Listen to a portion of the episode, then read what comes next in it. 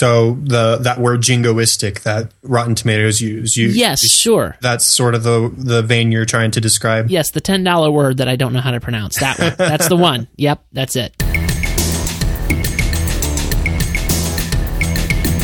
Welcome to episode 77 of the MovieByte Podcast, a show all about movies, movie reviews, movie news, trailers, and more. We're recording on Tuesday, January 28th, 2014. I'm TJ, your host, and joining me today is our very own special member of the MovieByte Navy SEAL team, Chad Hopkins. How are you, Chad? I'm all right, TJ. How how's, are you? How's the Special Forces treating you? Uh, they're special. Excellent. you wearing your uh, your uh, Navy uh, Navy uniform today? Yes, I'm in my full Navy, uh, MovieByte seal get up. Excellent. Well, because our colors are like red and gold, it, it wouldn't be your typical Navy SEAL uniform. It would be uh, a l- little different. Right, well, just a little bit. Yeah. Speaking of uh, wearing a uniform, I'm I'm wearing something kind of special for the podcast tonight. I, I know that this is a this is a show where you can't see us; you can only hear us. But I just felt like it would give me a little bit more. Uh, of, a, of a, get me in the in the right frame of mind for the podcast. Can you guess what I'm wearing? It wouldn't so happen to be that Star Trek uh, shirt that you posted on Facebook, would it? Yeah, baby. Oh man, it's pretty cool.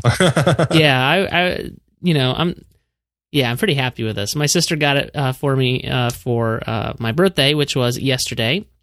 I'm gonna put a link to this in the show notes. Uh, Happy birthday, TJ! Oh, thank you. Yes, I, I turn uh, 25 oh yes. um, yes. So anyway, I'm I'm I'm a much older person than I like to admit. Uh, yeah. So she got me this really cool shirt. I'll put a link to it in the show notes uh, where I posted it on Instagram, and you can check that out. It's uh, it's Spock and uh, Kirk and McCoy and Scotty. And the Enterprise is above them firing phasers, and it says Star Trek on it. So it sounds kind of boring, but it looks totally awesome. It does look pretty cool. I'm kind of jealous. Yes. Uh, well, I am wearing a Star uh, Star Wars shirt at the moment. Uh, well, Joe Joe, our my former podcast uh, co co star, he would he would appreciate that more. I think. Yeah. He's not as big of a Star Trek fan, so I'm sure he would approve. Wherever you're at, Joe, I'm, I'm sure that uh, you would approve. So, but that's okay. I, I prefer Star Trek, so uh, I'm I'm going to wear this. I never would have guessed. Ah, yes, I'm one of those. I'm one of the nerds who, uh, you know, is not destined to make anything of himself. Apparently. Apparently. So uh, let's talk about a few things. Uh, Chad, what do you say? Sounds good. All right. So first of all, first up is uh, Atlas Shrugged three, which is an actual thing apparently that is actually going to be happening. Uh, it's crazy to me uh, because uh, man, the, history of this this thing is not. Did, did you watch either of the previous two films? No, I didn't. Well, there. I mean, I think you're better off. I mean, this thing is just so incohesive. So, so they they uh, they did the first Atlas Shrugged, and and even even though I may have like an, a certain affinity for some of Ayn Rand's uh, political leanings, not all of them by any means, uh, but but some of them. Um, at the same time, like this this film series is has not been a, a smashing success. Um, they've made very little money on these films, and so they had a, a particular cast, which didn't. The first film didn't seem very well cast and uh, but it worked okay. Like it wasn't terrible. It just seemed like, well, I don't know. These people seem a little young for the roles they're playing, and it just doesn't feel quite right. And they don't feel like they're the best actors in the whole world.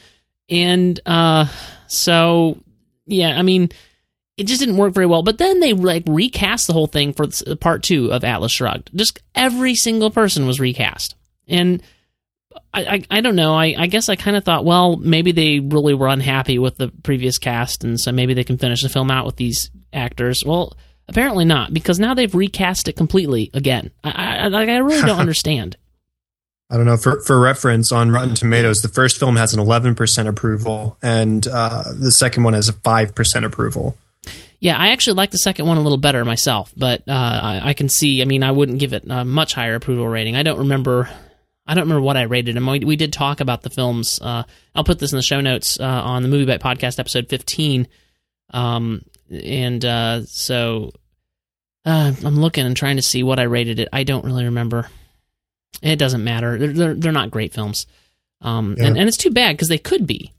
but they're just they're in you know nobody who makes good films wants to make these films because they're you know they're certainly very libertarian minded films and nobody in Hollywood is really a libertarian by any means by any stretch of the imagination Right. so um nobody nobody that knows how to make films wants to make these films so uh yeah it, it's kind of a shame and I'm not I don't intend to see the third one because wow recasting it again I, I'm just um just It flabbergasted just seems a, a bit silly at this point. Definitely. I mean, why, why, why are we going on? What's the point? And especially since uh, nobody really cared about the film. Well, I mean, it says audience sixty three percent, so I guess there. That's the second film. Let's see what the first one was. Seventy one percent. So I guess there are people out there who like it. I, I guess. Interesting. Yeah. I, I don't know. I don't know. Whatever. So anyway, so that uh, the link to that uh, piece will be in the show notes if you want to read more about that. Uh, that was an article over on the playlist, and uh, then the episode there, Joe and I talked about it on the MovieByte podcast, will also be in the show notes. Okay. Hey, I thought we would talk about uh, Mike Fissel's uh, top 13 of 2013. He went a little gimmicky there. He did 13 of 13. Just a little Just bit. a little bit. But um, I wanted to see if you'd seen any of these. Uh, you know, there was a little bit of crossover, but not a lot. And I know there's one on here that's going to make you happy. Yes. And we really um, should have had him on to talk about this, I guess. But it was just like, I was like looking for things to put in the show notes. And oh, we should talk about this because he's on the podcast a lot. Yeah. Um, so I hi- really like his list for the most part. so his number 13 is Dallas Buyers Club. Have you seen this? I haven't. It's nominated for Best Picture, though, I believe, isn't it? I believe that's correct. Um, And uh, I know Matthew McConaughey is certainly nominated for uh, Best Actor, and Jared Leto is nominated for Best Supporting Actor. Yeah. So I suppose I'll have to get around to seeing it. I, I know I saw the name Dallas Buyers Club somewhere around the, the Oscars. So uh, Yeah. that's his number 13. Uh, he said he was able to get a sneak viewing of this movie right before he finalized his list. Um, so, uh, yeah, I mean, I, I might go see it. I, I'm not like I, I've I've seen Matthew McConaughey around. I'm not like the hugest fan or whatever, but I don't know. We'll see. I'll try to make time to see this. I just don't see. Uh, I just don't see how in the world, Chad, I'm going to see all these movies that I want to see. No, I don't know either. I'm going to figure it out somehow. Yeah. Thor: The Dark World. That's that's fine. That's number twelve. Um, Yeah. yeah. I, mine was uh, Thor: The Dark World. I don't know if it was quite as high on my list. I don't remember for sure, but it you know that's fine. Number twelve seems Yeah. appropriate. And he mentions that he liked it uh, more than Iron Man 3, uh, which made a few mistakes that he uh, think that Thor the Dark World managed to skip over. Well, I, I agree with that, I think. I think I did like Thor uh, 2 more than I liked Iron Man 3. I don't know. I think I like them both equally. I think I probably rated them about the same, but I do, uh, if you recall, I think Thor was my honorable mention, and Iron Man 3 wasn't on my list. Yeah, I've got to look up my list because I'm just I'm I'm, I'm having a man. I'm getting old, Chad. I'm getting old. see if I can bring up the list here. Uh, why is the site being slow? Here we go. Here we go. Uh, there it is. My top ten. No, top fifteen. No, top twenty. Uh, so let's see. Thor. Thor was number seven for me. It was a little higher than I thought. And Iron Man three was number ten. So pretty close. And they're both four stars for me. yeah. Uh, Captain Phillips. I don't know why this film isn't higher. I mean, uh, you know, again, but but this could be go, go back to the fact that there's just not time to see all these films. Right. Um, so Captain Phillips, uh, and and uh, he did like it. And uh, let's see, what did he say about it? The film probably stakes its claim here on the power of its two lead characters alone. There have been few more powerful scenes in film from 2013 than the PTSD scene Post traumatic stress disorder. Ah, okay. I was gonna say I knew I should know what that stands for for the post traumatic stress uh, disorder scene that Tom Hanks plays out on screen for us at the end of the movie. I I would agree with that. That's that's I probably so. true. That was a very powerful scene. Yeah, and you know this movie just came out on Blu-ray, and I've been debating uh, making a purchase for myself as a sort of belated birthday present. uh, but we'll, we'll we'll see. Yeah, I mean it's definitely one that I'm going to have on my shelf or my virtual shelf or my physical shelf, whatever. But I'm definitely Right. going to have this one because it's well worth worth having. Tom Hanks, phenomenal, phenomenal actor. Um, he just uh, he he seems like he gets better with time, better with age. He does. He he's had a couple of really good roles lately. Uh, Captain Phillips, of course, and then even in Saving Mr. Banks, he was pretty good too. and the guy who's the the, the uh, guy whose name I can't pronounce, uh, Barkhad. Uh, Abdi or something Abdi like that. Barkhad, yeah. I mean, he, not not to slight him in any way because his performance also made the film. Like without those two, you wouldn't have had the film. So, Right, and they're both nominated for awards. yep, I approve of him being on Mike's list. Yeah. And I can't really give Mike too hard of time anyway if I wanted to because he's not here to defend himself. Number Right. ten, The World's End. I just don't. Have you seen this? No, but I really want to, and as Hmm. probably as soon as it goes up on Netflix, I'll give it a watch. People keep telling me I need to see these. There's like three films of this caliber. Uh-huh. Um, It's called the Cornetto trilogy. Right. Um, and I, I just they just don't look like my kind of films. And people keep saying, "No, no, no, you got to see him. You got to see him." And I'm like, man, I just oh, no, I don't want to see him. I mean, I'm not typically somebody who goes to the theaters to see comedy films, but uh, here in his little tidbit, Mikey mentions that it's it's not just about the laughs that American comedies typically go for, because this is a UK made film. Um, it it says it struggles with some familiar themes about lost youth and extended adolescence, um, and so that does, that, that does, does sound a little bit more interesting and more character driven than a lot of the uh, comedy films you see in theaters. yeah, And led by Simon Pegg, I mean, he's pretty great. Yeah, for sure. I mean, I certainly like Simon Pegg in anything that I've seen him in, so I should give it a chance. Here's Yeah. one that I think I forgot to log, and therefore, because I kind of went back through my log of films, and, and this is where I remember my New Year's resolution is to do a much better job of logging the films that I've seen. Right. Um, I think I forgot to log that I saw this one because I think it would have made it into my top 20. I don't know how I would have squeezed it in or what film I would have lopped off to get it in there.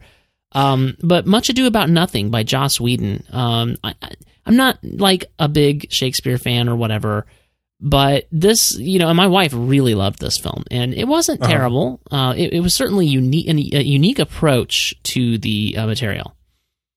Kind Yeah, I- I of, kind of wish- modern day, I- but kind of not. I never got around to this, but um, Oh, it's I'm, worth I'm it. I, I like Shakespeare too, and uh, I mean something worth jo- uh, something made by Joss Whedon is certainly worth giving a, a shot. Sure, for sure. Um, and yeah, it's it's very very interesting. Um, and it has a lot of my uh, go to actors that mostly I know them from TV, but um, you know, Right. like Nathan Fillion. Uh, uh, oh boy, my, my mind is blanking here. Clark Gregg is in yes, it. Yes, Clark Gregg is in it. Um, boy, hang on, I'm pulling up the list because my mind is blanking on the names of these guys. I mean, you see them all over the place. Um, let's see here, IMDb. Alexis Denisof. Yes, Alexis Amy Denisof, Acker. Amy Acker. Thank you. You're you're bailing me out here. I don't recognize any of the other names, but yeah, Amy Acker, Alexis Denisof, Nathan Fillion, uh, Clark Gregg. Um, uh, who else? Oh, Sean Maher. Uh, seems like oh, uh, Tom Lenk. Who else have we got here? Just looking to see. I know it seems like there was more, but I mean, yeah, a, a, a stellar cast for sure. Even with just those names that we just mentioned, I mean, it's worth seeing just for them because they're they're great. All of those are great actors. yeah, for sure. All right, American Hustle. Uh, I haven't seen it. You haven't seen it. I know uh, we both are talking about seeing it. In fact, we're going to talk about it on the podcast next week. Yeah, I'm looking Uh, forward to it. Yeah, David O. Russell. Uh, this is this is uh, what Mike has to say about this film. This is his number eight. David O. Russell is now famous for giving us characters we love through the good times and bad. We just want to be on the journey.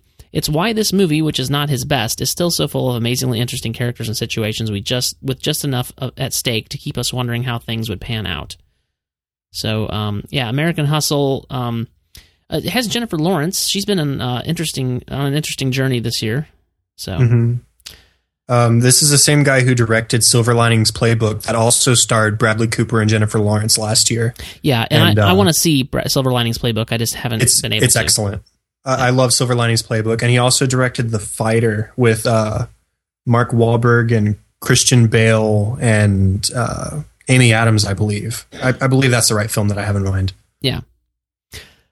Number seven on his list is Gravity. Um, I, I wish it were higher because it was my number one. Uh, Right. But th- that's fine. Um, and I do agree with what he says here. Outside of seeing it in IMAX 3D, I don't really have a lot of desire to see it again. And I, I will own it because I like it so much, but it's not going to be the same. This is a film that you really do need to see in IMAX 3D. Well, in IMAX anyway. And and I, you know, I, I very rarely say that. You know, I, I'm certainly Yeah. uh, I guess you would call me a cinephile or whatever, and I, I love going to the cinema, but I also like to sit at home and watch movies, and it's a different experience, but it's a good experience. I don't feel like this one will be be a good experience at home. Yeah, probably it's not going to be nearly as immersive, and that's the issue. Yeah, well, I mean, it was just the way the film was designed. Its its sound design is designed to take, you know, I, I have stereo. I don't even have surround sound because we have such a small house and we don't have a lot of um, cash to spend on the entertainment system. Right. So I still have a stereo system. You know, oh, I, I've probably just released a ter- terrible, dirty secret. um, you know, our our uh, TV is a 30 inch, uh, you know, flat panel LCD. It's not even a plasma. Uh-huh. Um, so yeah, my point is that this film of all films, I mean, this is just designed to take uh, advantage of the technologies in cinema in in the theaters. Right. So- It comes back to IMAX 3D this Friday, and I'm really heavily debating going to catch it again while I still can. Now, what I don't agree with him on is he says the story was a little too simple in retrospect, though it did raise a lot of good questions about how and why one should let go of their past. I, I don't agree. I, like, I don't. I don't see how a story being simple is a point against a story if it's a moving story and if it's a poignant story and if it has good things to say and if it engages you. I don't find that to be something that would take marks off of a film, you know. Yeah, I agree with you. Um, I, I, yeah, I mean, it is a simple story. It's it's not nothing that's overly complicated. You don't have to take notes to watch or to collaborate with friends to figure out what happened. It's it's it's there in front of you, and you take away from it what they want you to take away. And uh, I think there's some pretty easy themes to take away from this film. So I agree with you there. Yeah. Uh, the Hunger Games: Catching Fire uh, is his number six. Uh, he saw. He says uh, one of only two films I saw this year where I immediately wanted to go right back into the theater and watch it again. And that, that's interesting that he says that. I mean, I get what he's saying. I did not, I, even though I loved this film, I did not want to go right back in and watch it again. It was very heavy. I was, I wanted to, I wanted to get a little distance from it and maybe go back and see it again, although I never did. But uh, I get what he's saying. So, and, and I agree. Right. It's, it's uh, mine. I believe I did. I put it in number three spot on my list. Uh, somewhere up there. yes, four and a half stars, number three spot. Uh, what? Do you have anything else to add to this one? No, I mean, I definitely agree. Um, Hunger Games: Catching Fire was an excellently made film, and it's got me even more excited for the third one. Yep, for sure. Uh, number five, The Wolf of Wall Street, um, and he's and he, and he makes a valid point. He says many people I know who lambasted this film did so without watching it. Not only was this film laugh out loud ridiculous in showing the debauchery that the lifestyle of greed and one-upsmanship brings, but it leaves the viewer with some fundamental questions about the failures of the economic systems that are in place and the people who thrive in them. It has been a long time since a movie this long flew by because of such sharp storytelling. And I, it should be clear when I critique this movie, and I have. I've, I don't know how much I've done on the podcast. I forgive me. I, I get confused about what I've done in writing and what I've said on the podcast and what I've said elsewhere. Um, Uh-huh. When I critique this film, I am simply critiquing the fact that, by all accounts, it is um, essentially almost not quite. I won't. I won't go as far as say it is a porno, but it is essentially. I mean, like it's it's so full of sex and, and stuff. Like I, I just Right. I can't bring myself to watch it. I'm not going to do it. And Yeah, it's I mean- amazing to me from what we know about this film, and it was hovering on an NC-17, and they had to cut some scenes to get it away from NC-17. It's still from from the uh, from the accounts of people who are completely, I would consider unbiased, and who would like these films. I've heard people who say I would have still gone and seen it. I love it, but I still think it should have been rated NC-17. And I I would agree. Like, what good is the rating system if a film this bad makes it through with just an R? Right. I don't know. I I, I don't want to see this film because of all of the content that's in it, but I really want to see Leonardo DiCaprio, and so I'm I'm really struggling with whether I want to sneak in and not review it, or you know, you know, Not let people Uh, know that you've gone and seen yeah, such a debauched I mean, film. right? It. I mean, it's it is a difficult sort of moral conundrum, I guess you could say. Yeah, Um, I, I, I sure. I would like to see it because I do want to see uh, Leonardo DiCaprio's performance and uh, Jonah Hill's performance. I think both of them are nominated, and um, I, I want to be as informed on my Oscar opinions as I can be when I write my list. But uh, it's it's just the content is something to struggle with. I, I don't want to say that a film like this shouldn't be made. I don't want to say that you can't depict the debauchery. I just think there's a way to do it that doesn't also make you, the audience and the viewer, feel like you have now participated in that debauchery, that Right. you have defiled your mind to such a degree. And I, I don't normally talk like this on this particular podcast, uh, but I will. as a Christian, I don't want to fill my mind with that garbage in that way. I, I want to, sure, it's, it's okay to know, guess what? This guy was a real guy.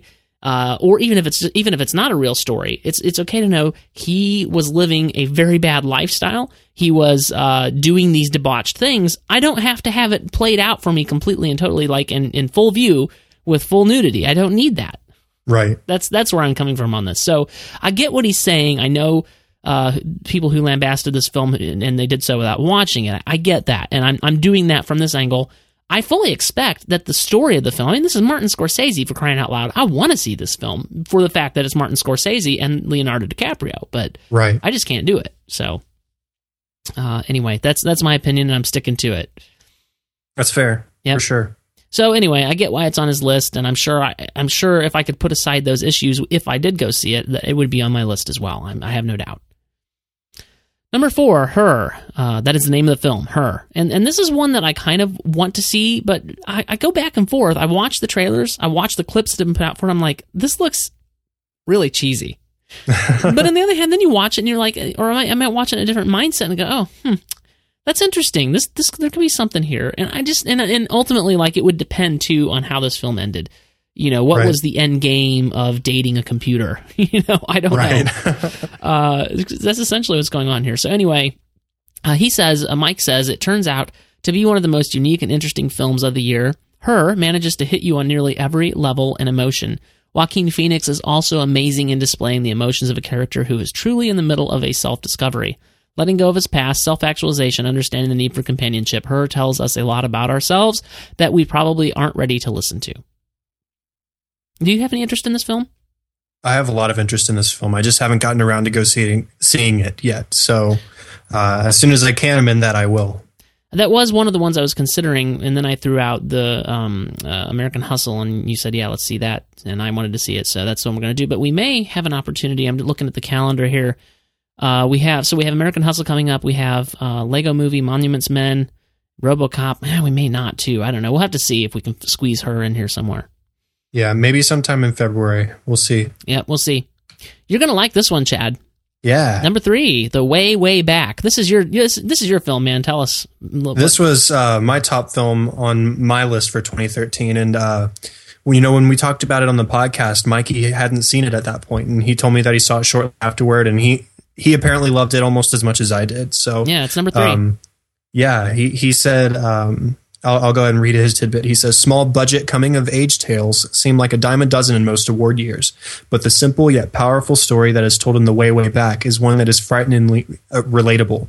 It doesn't hurt that Sam Rockwell and Steve Carell deliver some incredibly surprising performances to throw us into a world of a fatherless teenager. And I, I completely agree with uh, what he said there. And I think that uh, also worth noting is Liam James, who plays. Uh, Duncan, the lead character, he, he, he delivers a great performance here as well. Yeah, and um, I think this movie is charming on just about every level, and I I haven't tired of it yet.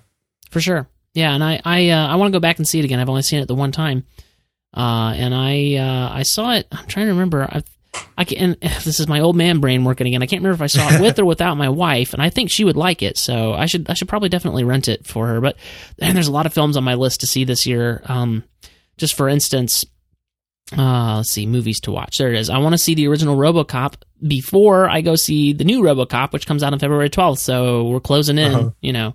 So that's going to have to come first. But yeah, I, I definitely want to see this again. Number two on Mike's list, Pacific Rim. This one surprises me. Um, I mean, granted, I never saw Pacific Rim. Uh, I would like to. I just never got around to it. I was traveling when it was released in theaters, and uh, you know, I, while I have heard that some people did really enjoy it, I'm just surprised to see it rank so high above so many other good films on Mikey's list. Yeah, I am not because um, I talked to, to, Mike about this film uh, on the podcast. In fact, I'm going uh to uh-huh. make a note to insert a clip right here of what he said about my, punching Michael Bay in the head. one, one of my podcast friends who went to see it with me, um, he, he said that he felt like every time he watched a Jaeger punch a monster in the head, it was like Guillermo del Toro punching Michael Bay in the head and say, "That is how you make action movies." Um, yeah, I'm not surprised that he put it this high on the list. It would, you know, I think it, it is it on my list somewhere. It has to be because I Pacific Rim. Yeah, there it is, number twelve on my list. So yeah, that's that's fine. Um, I wouldn't rate it nearly as highly, but you know, this is such a subjective thing, and this is why we're talking about his list because it's another alternative Right. opinion and some films that we haven't seen. So, um, he says, I don't care what anyone says because this movie was awesome. Not only do we see humanity on the brink and the many different ways people deal with that, but this is a movie about giant monsters fighting giant robots to save the planet from destruction. And even with those two cla classic tropes, at no point did this movie feel silly or pandering. I wouldn't go that far. I would consider this one of Guillermo del Toro's masterpieces. That I might agree with. But but yeah, I would I, w- I would not say that at no point did the movie not feel silly or pandering. I mean, there was a couple of times it's like, eh. Just for instance, when he whips out that sword thing, or when when uh, Mako, I think that was her name, she she has the robot whip out the sword thing, right? And it's like Uh-huh. you couldn't have gotten that thing out, you know, twenty minutes ago. Oh, I forget you haven't seen the film, but yeah. Anyway, That's whatever. you should see it for sure. Oh, I, I will. Yeah. Go go rent it. It's probably on iTunes or Amazon or whatever however it is that you you kids watch movies these days. Number one on Mike's list, 12 Years a Slave. And this is one I want to see. I wish I had seen, but I just haven't. Again, it's just so many movies to see um, on- when you're on a budget. Right. So, 12 Years a Slave, uh, you've seen this one, though, so you can speak to this. Why don't you go ahead? I have. Um, I definitely agree with his assessment that it, it's one of the better films of 2013. I didn't place it so high on my list, um, not because it isn't a great film, isn't very well made. I gave it five out of five stars, but because um, it is a little difficult to watch and it, it's not a film that you go to see to enjoy. Um, but it is a very important film, I think. Um, Yeah. It's because it is based on a true story. It's based on an actual autobiography written by this man named Solomon Northup. And um, Chiwetel Ejiofor as uh, Solomon delivers an incredible performance here. And I wouldn't be at all surprised to see him walk away with Best Picture at the Academy Awards. Um, and um, I, I really like what Mikey said here about. Um, he says he never felt that he was supposed to feel guilty for what befell Solomon. Um, but he did feel as if he had a glimpse into history and was completely immersed in that history by a strong script, fantastic directing, and some of the most gut wrenching performances in 2013.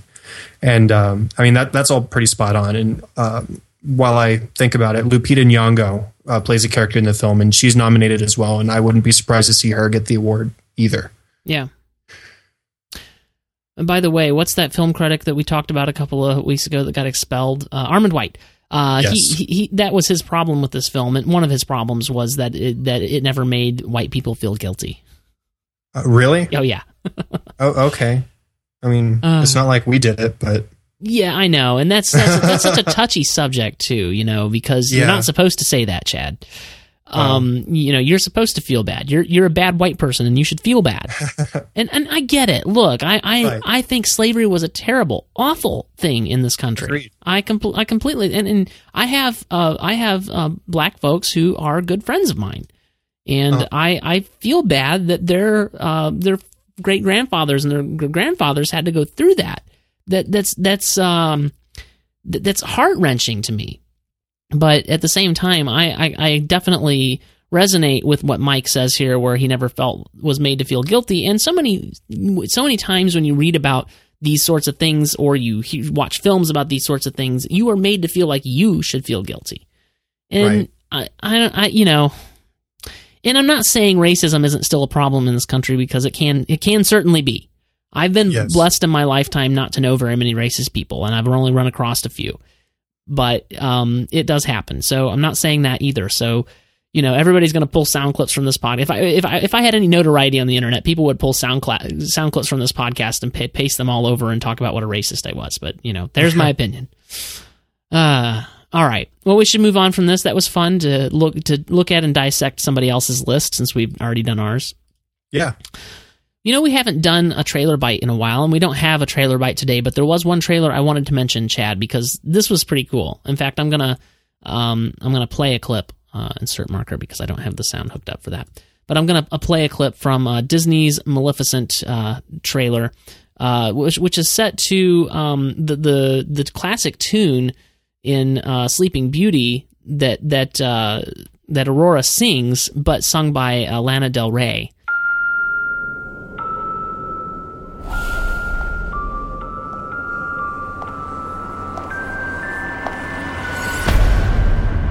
Well, well.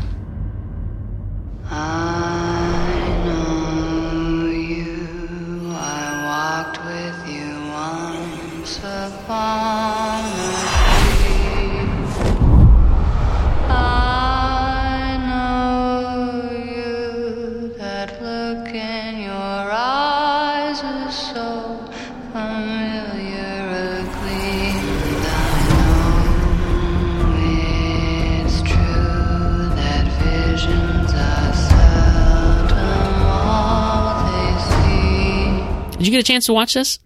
I did.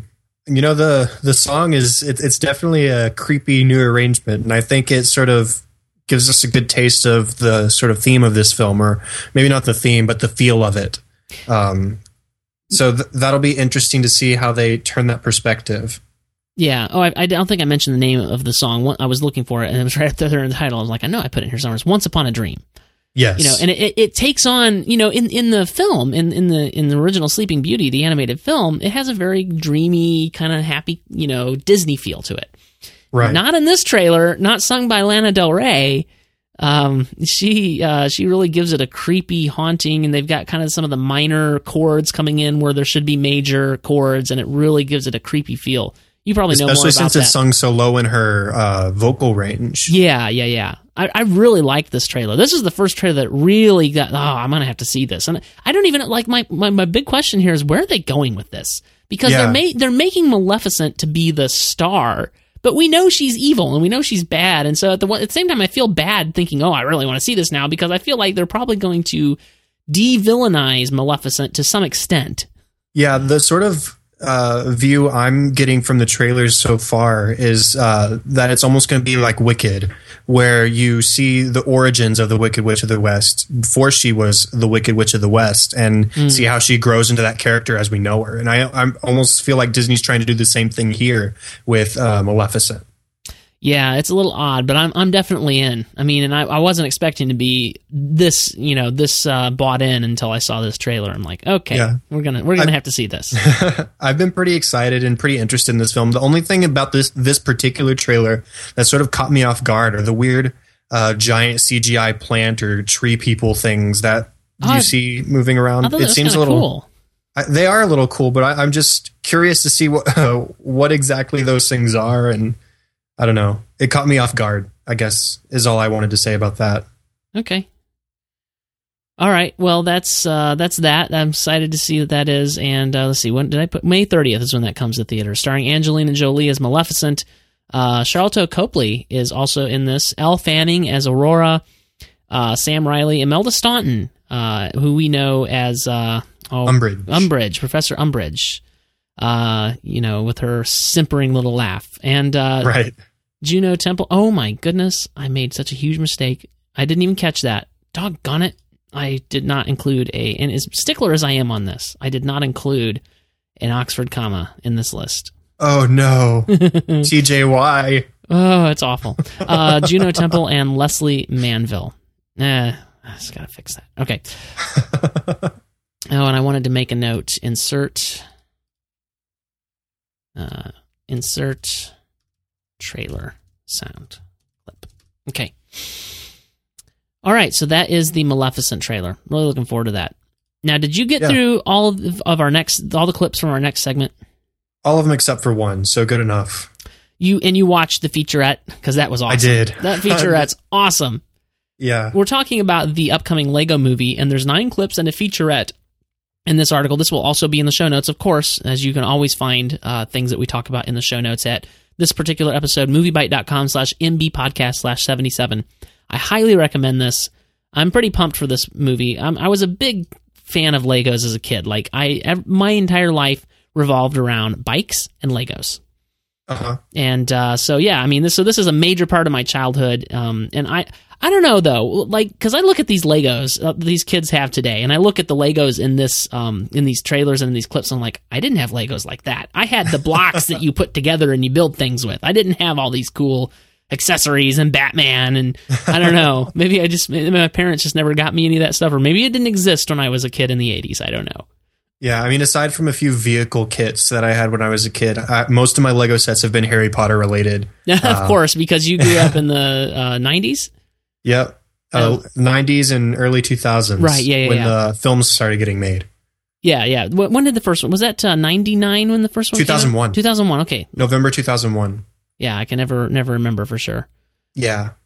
Yeah, that was Um, not part of my childhood, although I'm a big fan of Harry Potter. But um, Yeah. And uh, I do have to say, right next to me on my desk, I have the Back to the Future Lego DeLorean set that I haven't put together yet. Of course you So- do. of course you do. You know, it's, Uh, it's a so- shame you were not on this show when we talked about that. I I communicated with y'all through the live chat when I y'all had that feature. I remember. yeah. You were the only one on the live chat that day. It's why we eventually shut the live chat down, is because nobody nobody cared. Yeah. well, I maybe mean- we'll we'll have to revisit it sometime. So Someday, when when argue MovieByte with is a bit. massive empire with with uh, reach across the globe, uh, then people will come. I mean, because look, I'm I'm big into podcasts, and I've listened live to podcasts that I like a handful of times because I just I understand. Like the reason I like podcasts is the same reason I like Hulu, and is because it's uh, media when I want it. Right. So anyway, I completely understand. So that's why we that's why we killed that feature uh, several months back, but. Right. Anywho, uh, so definitely check this out. This this will be linked up in the show notes. I really like uh, what they're doing with Batman here. He's like, Yeah. he's you know he like throws those the the things you know ten or fifteen of those uh, bat boomerang things, and he's like, and then he finally hits the thing he was trying. He's like, first time. what I think I really like about the uh, this film so far, just based on the trailers and on the featurette, are it's almost a Muppet esque kind of humor. Yes. uh, it's the same sort of tongue in cheek. We're making jokes about ourselves, except it's almost on a broader scale here because you are taking well established characters like Batman from DC Comics, and then Wonder Woman's in there, and then of course you've got Morgan Freeman, uh, who has a particularly funny bit in the featurette.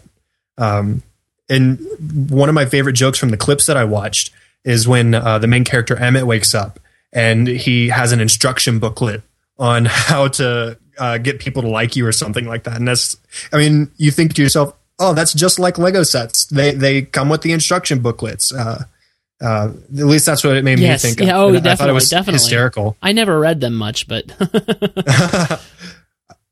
tell me tell me you didn't. You did, didn't you? I, I did for cars okay. when I was building cars as a kid. I'm looking for. Oh man, the production budget for the Lego Movie is not available. But what you said just now really made me think. Well, they, man, they must be spending a fortune to get all these characters and stuff in this film, like Batman. You know, Yeah. because of licensing and stuff. But I can't. There's no. I can't find the production budget information anywhere yet. So it's just too early, I guess. We normally Yeah. do eventually find that out. Oh, get this. Okay, so cast Will Arnett, Batman, uh, and uh, of course Bruce Wayne, Elizabeth Banks, uh, Alison Brie, David Burrows, Anthony Daniels as the voice of C3PO. Oh, really? Keith That's Ferguson exciting. as the voice of Han Solo. Um, anyway, so that's interesting. Um, the film does star Chris Pratt, Al- Alison Brie, Elizabeth Banks, Will Arnett, uh, Will Ferrell, Morgan Freeman, and Liam Neeson, among many others. Channing Tatum, Cobie Smulders, Jonah Hill. Yeah, don't care as much about those people, but yeah, they're all Cobie in there. Smulders was in Avengers. I know she's fine, Okay. but she's less less well known. I guess I guess if you've watched, which I haven't, but I guess if you watch How I Met Your Mother, you might be a bigger fan. I she was fine, I do. but you know. Anywho, so um, so check that out. That's in the show notes, and uh, that's pretty awesome. Very much looking forward to this. Let us get into our main topic. Okay. Six five, continue zero three zero. We're still a go. ALT. Yeah. Is that redheaded bridesmaid? Melissa? Cute one from the Coldplay concert. That's Melissa. Is she coming? She's a bridesmaid. Yeah. Is she coming? She's a bridesmaid. Yes. What did she ask about me? The bad guy, senior Taliban commander, was a tier one target. Shah killed 20 Marines last week. We let him go. 40 more will die next week. Going in with Dietz, Axelson, myself, Marcus. We have eyes on Shah. A lot more than 10 guys. It's an army. This is Spartan Zero One. Mike, step. Danny, you radio working? It's just Afghanistan. That's all. Why is Murphy calling on a sat phone? It's a bad spot. Let's fall back to that tree line. Wait till sundown. All right, so the main topic this week is Lone Survivor.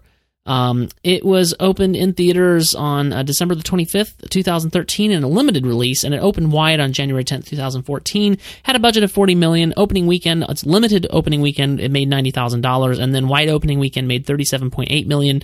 Total worldwide gross now is 94.7 million, so not doing too badly.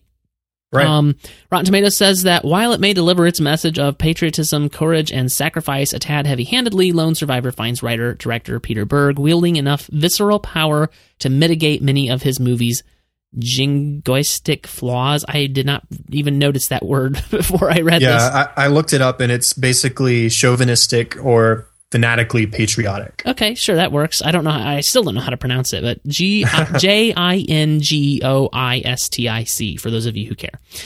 Uh, of course, directed by Peter Berg, as we mentioned. Uh, writer Peter Berg, based on the book by Marcus Luttrell. Luttrell, Luttrell, not sure how you say that.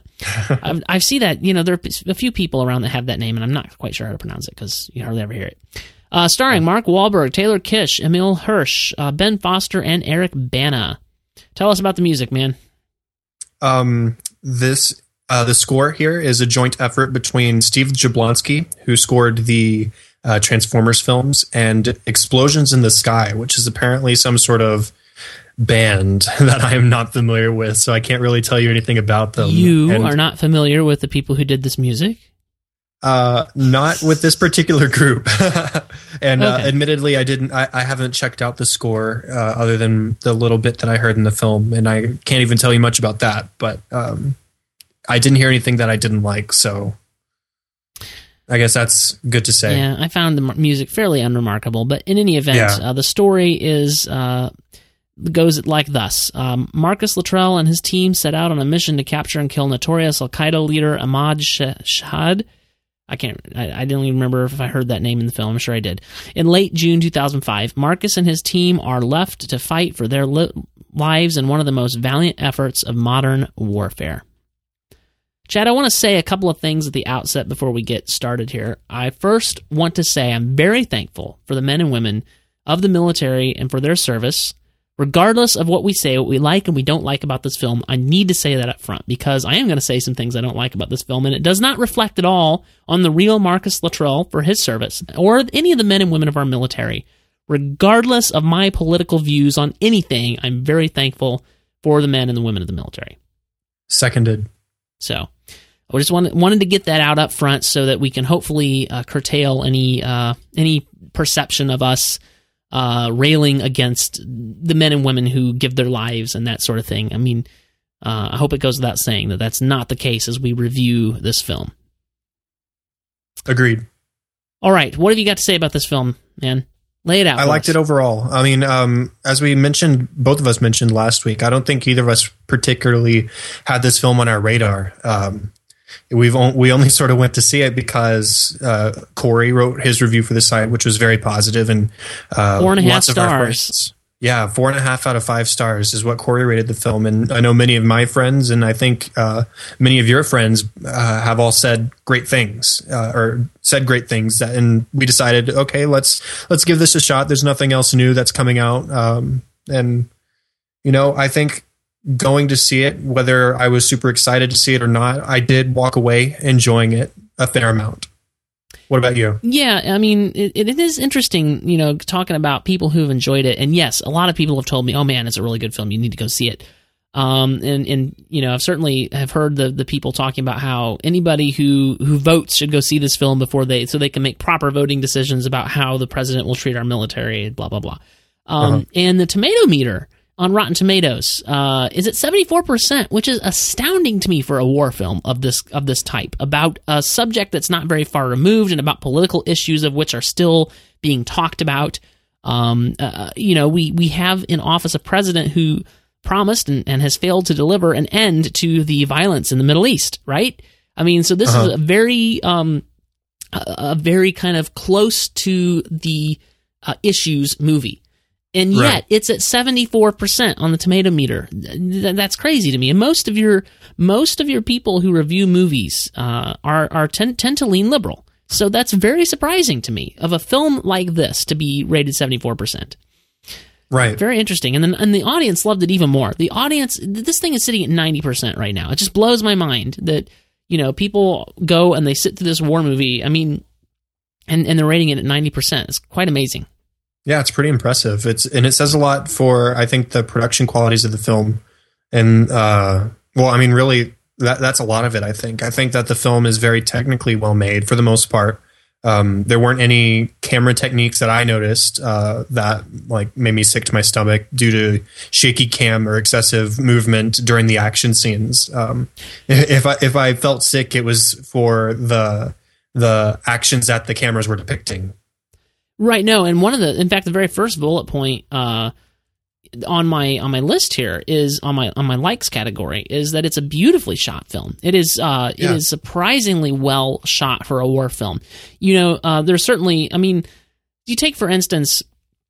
Um, I know it's not a war film, and it's not. I mean, it's really apples and oranges in one sense. But you've got this really high, uh, high moving, high motion film, uh, The Hunger Games, uh, which came out a couple years ago or a year ago. I don't remember when it was. The first one, and not only were the Hunger Games, you know, shaky cam, hard to follow, make you sick to your stomach, but the entire film was shot in that way.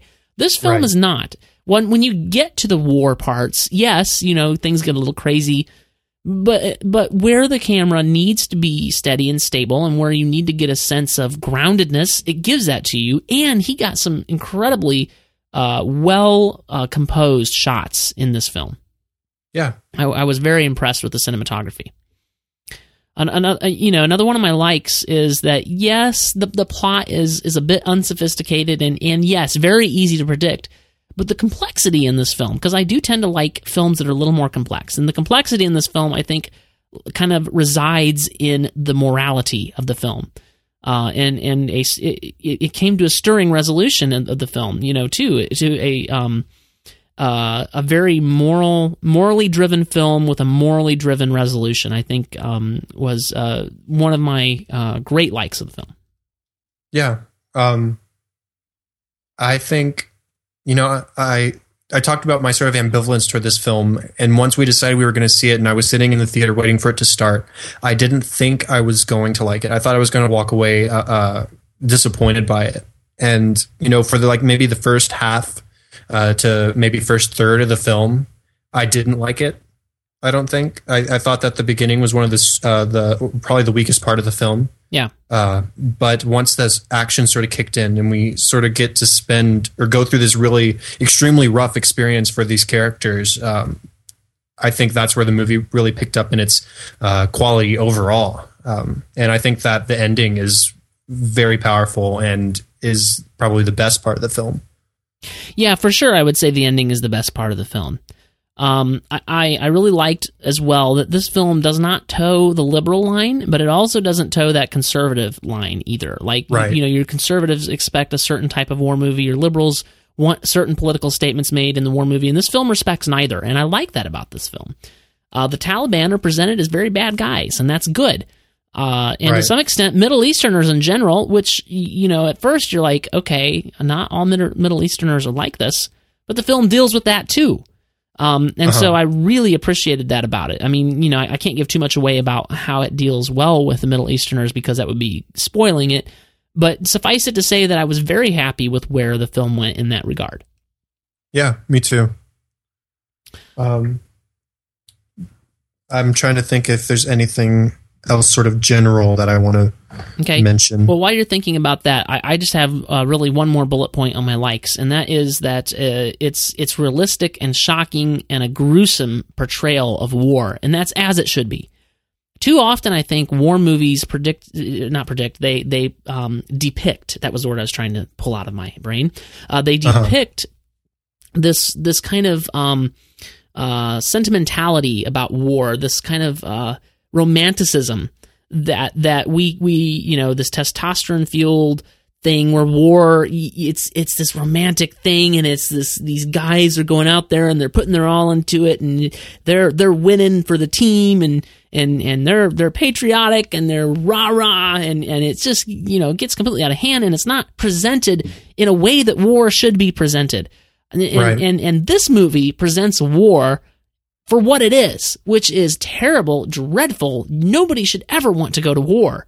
Uh, Agreed. War is not a good thing, and this movie presents it as such. And I was very happy to see that. Um, I I uh, I get frustrated with anti-war people. Don't get me wrong, because war is necessary at times.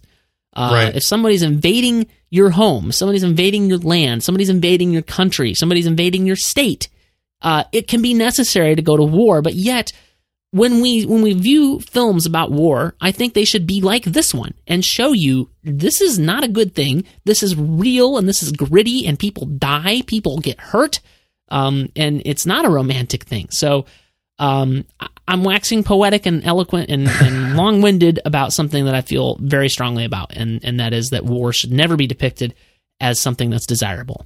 Yeah, I have uh, written in my film journal that this is not a fun watch by any extent of the imagination, not at any point.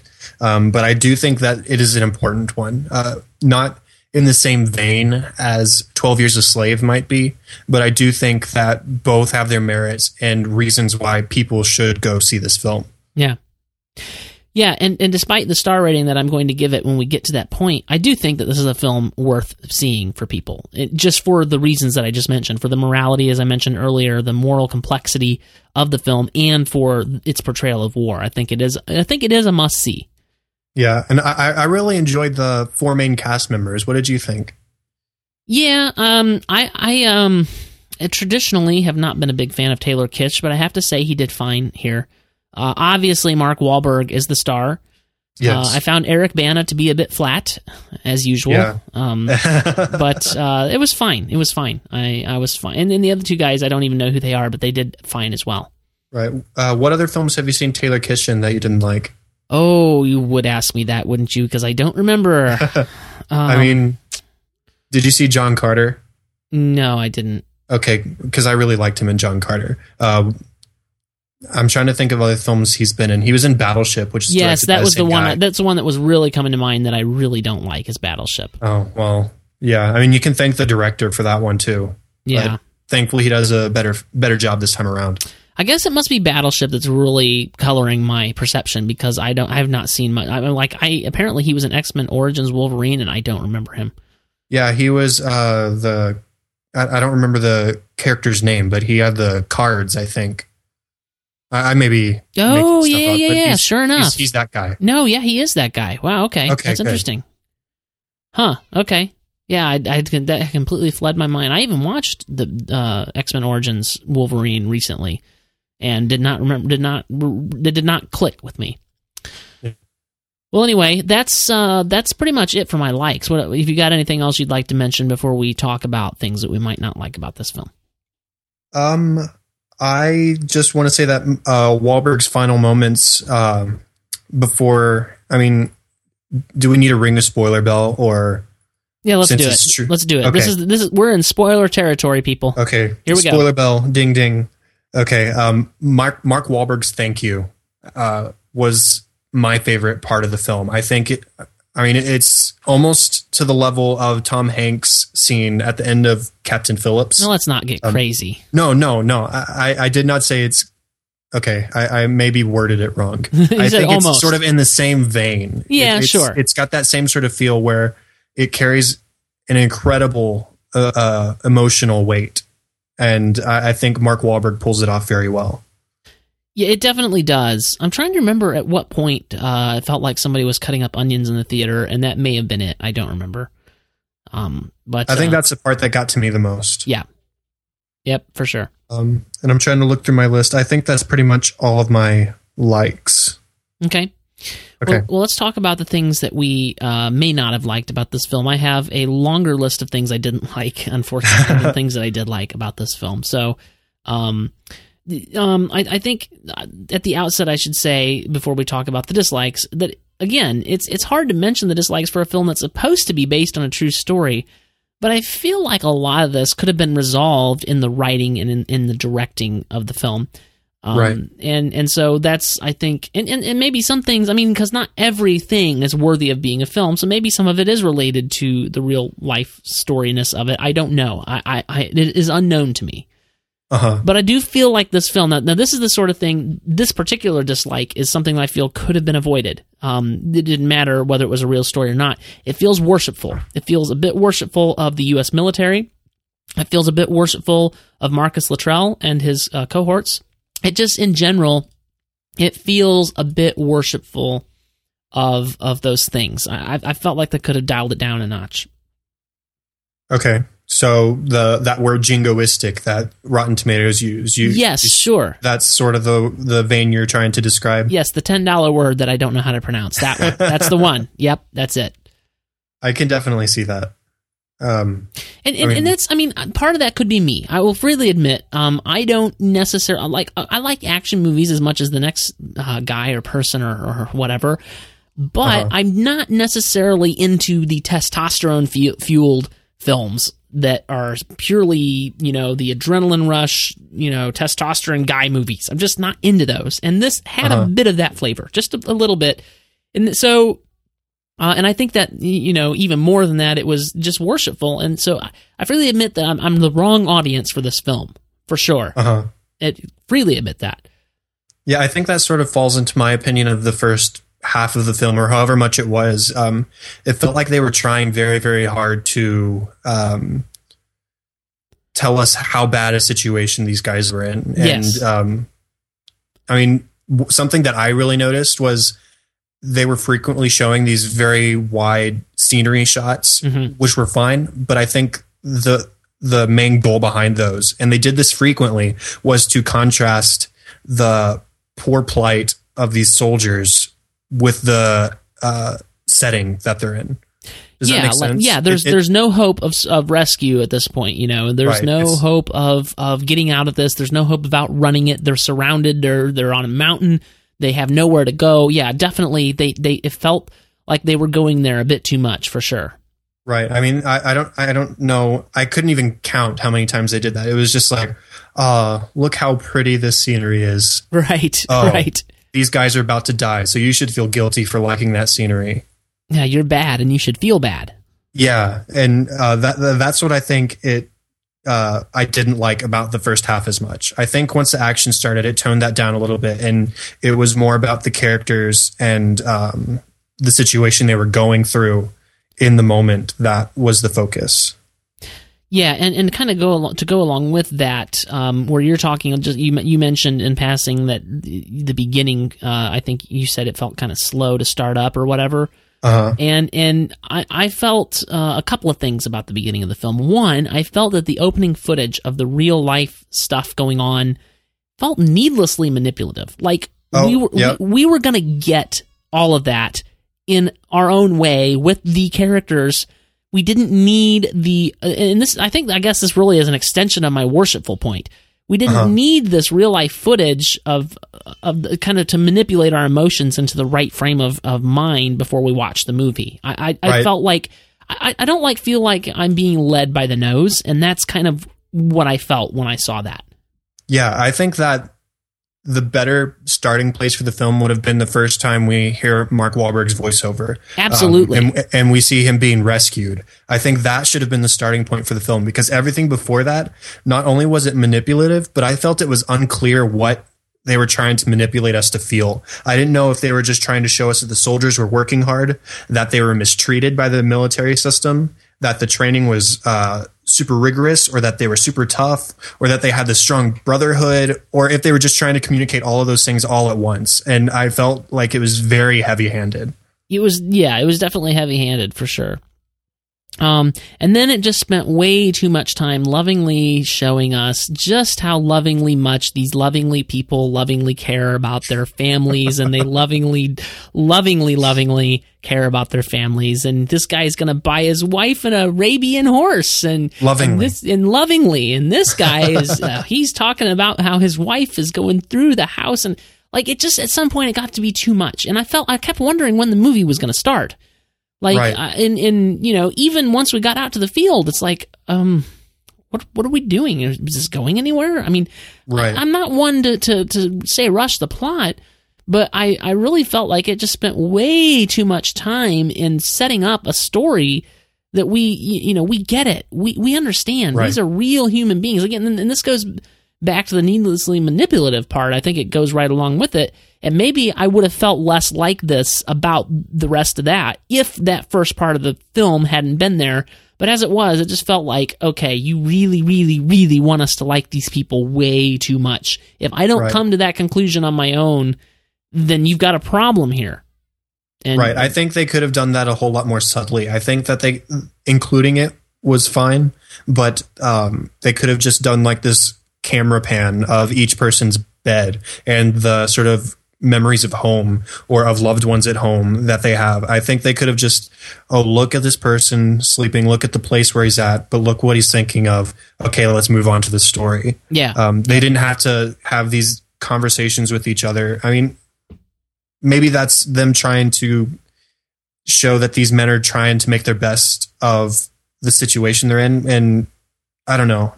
I, I, I like that they included a little bit of it, but I, or I like they, that they included it, but I wish they had just included a little bit of it.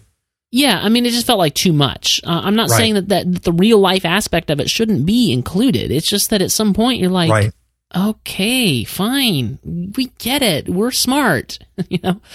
um, yeah, and uh, yeah, so I mean that that first act is just really boring and stinking boring, as I wrote in my notes. Um, so that that that's uh that's kind of a major complaint for me. It just took too long to to to really get it going, get the movie going. Yeah. What else didn't you like, TJ? I, I've pretty much said everything that really bothered me about it. Uh, I'm not done yet. Uh, so so buckle in. The second Okay. act is pretty much a nonstop firefight, Uh huh. and that's just way too long for a non for a firefight of any kind. And this is so. I mean, it's just nonstop. And, and there were a couple of times, and I appreciate what the director was trying to do here, what Peter Berg was trying to do here when he did it. But there were a couple of times when you think, okay, they're settling down. They're going to get a chance to to figure something out, and then boom, you know, the explosions are going off again. And I felt again like, oh man, um, too long, too much. Uh, we get it. They, Right. you, you know, um, let let them. We already know there's only going to be one survivor. Let one of them die already. you know? Right. why, why? Why are we still? And you sit here and you look at your watch. Well, or you- the, um, uh, metaphorically, you look at your watch and your mental brain, and you go, "They're all four still alive. We know there's only going to be one survivor. How long am I going to be at this theater?" Right. And I think it's probably the firefight that was the most exa- exaggerated part of the real life story. Um, Yes. I, I did some reading behind it, and I mean, it's sort of disputed how many fighters actually showed up from the Taliban to take these guys down. Um, I've seen as few as five uh, from one account, and as many as fifty. And I think that's the they, definitely went on the extreme side of that. Oh, there were more, Wide- more than fifty from what I saw. Yeah. Um, and so, I mean, I think they they could have minimized that a little bit and gotten the same effect. And, and interestingly, as much as I liked the cinematography in other parts of the film, and even sometimes uh, in in in the nonstop firefight, there were times when it was just very hard to follow. Like it wasn't like super shaky cam, but it was like badly choreographed or something. Like I couldn't Uh-huh. like wait, whoa, how did that person get there, and why is this thing happening? And and I know that it can be done in a way that I can follow because it's happened before. But mo- modern movies, I tend not to be able to follow in that way, and this was one of those a lot of times. Right. And then uh, you've already kind of touched on this. Some of the military violence, it was filmed and presented in such a way as to be completely unbelievable. Uh, the, the case in point is when they're falling down the mountainside, and and you know, and one, a couple of the guys land on their backs. And the way that it was shot, it's like there's no way they get up and walk away from that, and they did. Right. And they did. You, you know, they they were you know in pain and everything, but it's like no, that guy just broke his back. no, Right. he can't get up. And eventually, you know, obviously, we're not spoiling anything. It's the name of the film, Lone Survivor. Eventually, they do start dying. Uh-huh. Um, but, but speaking of which, what was with? Why did they keep cutting to the guy who went down first, who was up at the stuck up at the top of the mountain still? Like they because kept he was looking at the color catalog that his wife was picking yes, paint but colors but from. the way that they kept doing it, I thought he was going to do something that was vital that would allow one of the guys to survive. Like he was going to Yeah, kill one of the guys. I kept thinking there's something more here, and I never went anywhere with that. I'm like, the, what? Yeah, I- I kept thinking maybe he's going to bring out his handy dandy pistol Exactly, precisely. and at least take out one guy, uh, sort of like Boromir or something. yeah. uh, Boromir took out more than one guy in his death. Right. Yeah, I, I, I did. I mean, it did have that feel, and then it just like didn't go anywhere. I'm like, okay, that's a little odd. Uh, you know, okay. Uh, Uh-huh. So anyway, but that that's that's it. That's that was my last bullet point. So, Bottom line for me is that the film is a must see because of the way it depicts the morality, because of the way it depicts war, and because of the moral choices these guys made. I mean, we really didn't even talk about the moral choice. I mean, and this is also in the trailer, so we're also not spoiling anything Right. in that way. They made a, a choice. You know what? Or or the the the uh, commander did Uh-huh. because there was an argument, and then finally said, "This is not a democracy." I'm telling you, we're we're, we're letting these guys go. They're shepherds. Now we know they're going to go run straight to the village and let the Taliban know we're here, but they're unarmed uh, civilians. They're not combatants, and we can't, Right. you know. And they could have easily, and, and it probably would have been justified by them and by the military and by everybody else if they had killed them and gone on with their mission, and probably nobody would have said anything to them Uh huh. but they made a moral choice. They they made ch- the right choice, and they and, Uh-huh. and three of them died for it. And I um. I, I I think the film was a must see just for that. I, I completely will concede that point. Even even though I rate it three out of five stars. Okay. Um, I, I rate it a little bit higher than TJ. I rate it four out of five stars. Uh, with my bottom line being that it this this movie makes me extremely thankful for our military men. Um, if if there was anything that I took away from this film, that was it, and it's what I thought about on my way home uh, in the car. It's not perfect, but if you can stomach it, it's uh, I do think it's important, and I do think that you should see this film. Yeah, and I, like I said, I think you should too. It's it's not one that I'm probably going to have on my shelf, but it's Me one that. I'm glad that I saw. So Right. if that makes any sense, I, you know, try to make sense out of that and reconcile it with my star rating if you can. It, it doesn't make any sense. All right, well, I think that's uh, that's a wrap for this one. Um, we're going to talk about American Hustle next week. I'm not quite sure what to expect from this film. I hear it's good. Um, the R rating, uh, you know, we'll see how that goes, but uh, we're going to see it. We're going to talk about it. I'm excited. Yeah, I know you you you're wanting to see this more than I am. Yeah. I, I only kind of want to see it. You really want to see it, so. Uh, and it is an Oscar nominee, so we might tr- we might try as we have time to work our way through those. We'll see how that goes. The the ones that we haven't seen yet. So Works for me. yeah. So Chad, Mister uh, Navy SEAL, the MovieByte military team, where can people keep up with you? Where can they where can they find out about your heroic efforts? You can read my heroic movie reviews, I suppose, at chadlikesmovies.com. You can follow my personal updates on Facebook at facebook.com slash chad.hopkins or on Twitter at twitter.com slash chadadada, C-H-A-D-A-D-A-D-A. Yes, I have, I have exercised extreme restraint on that this year. um, you can follow me uh, at uh, twitter.com slash tjdraperpro. Uh, Twitter is made for following people publicly, so that's that's what I tell people to do that at. Um, I do have a Facebook account, but I'm not going to give that one out for public consumption because I just don't do that anymore. And I don't know why I'm telling you that because I don't care. uh, you can follow my uh, writing at uh, moviebyte.com. It's where I write a little something about movies and movie news and do reviews and post podcasts and all kinds of stuff. Uh, and we do that every weekday. There's always something new on MovieByte every weekday, uh, even if it's only one or two things, at moviebyte.com. Uh, you can find the show notes for this episode at moviebyte.com slash mbpodcast slash 77. Uh, it's where you can find links to all the things we talked about and uh, check those things out. See the clips of the Lego movie, highly recommended. Um, you can catch up with the IMDb page and the Box Office Mojo page and all that good stuff in the show notes as well. Well, that's it for this week. Thanks so much for listening. Your uh, support and listening uh, to our show means a lot, and if it and if it uh, meant a lot to you as well, take the time to go over to iTunes, type in MovieByte in the search box in the iTunes store. We'll come right up. We'll pop right up there in the search results, and you can give us a five star rating. We accept no less. well, thanks for listening. We'll be with you again next week. Bye, everybody.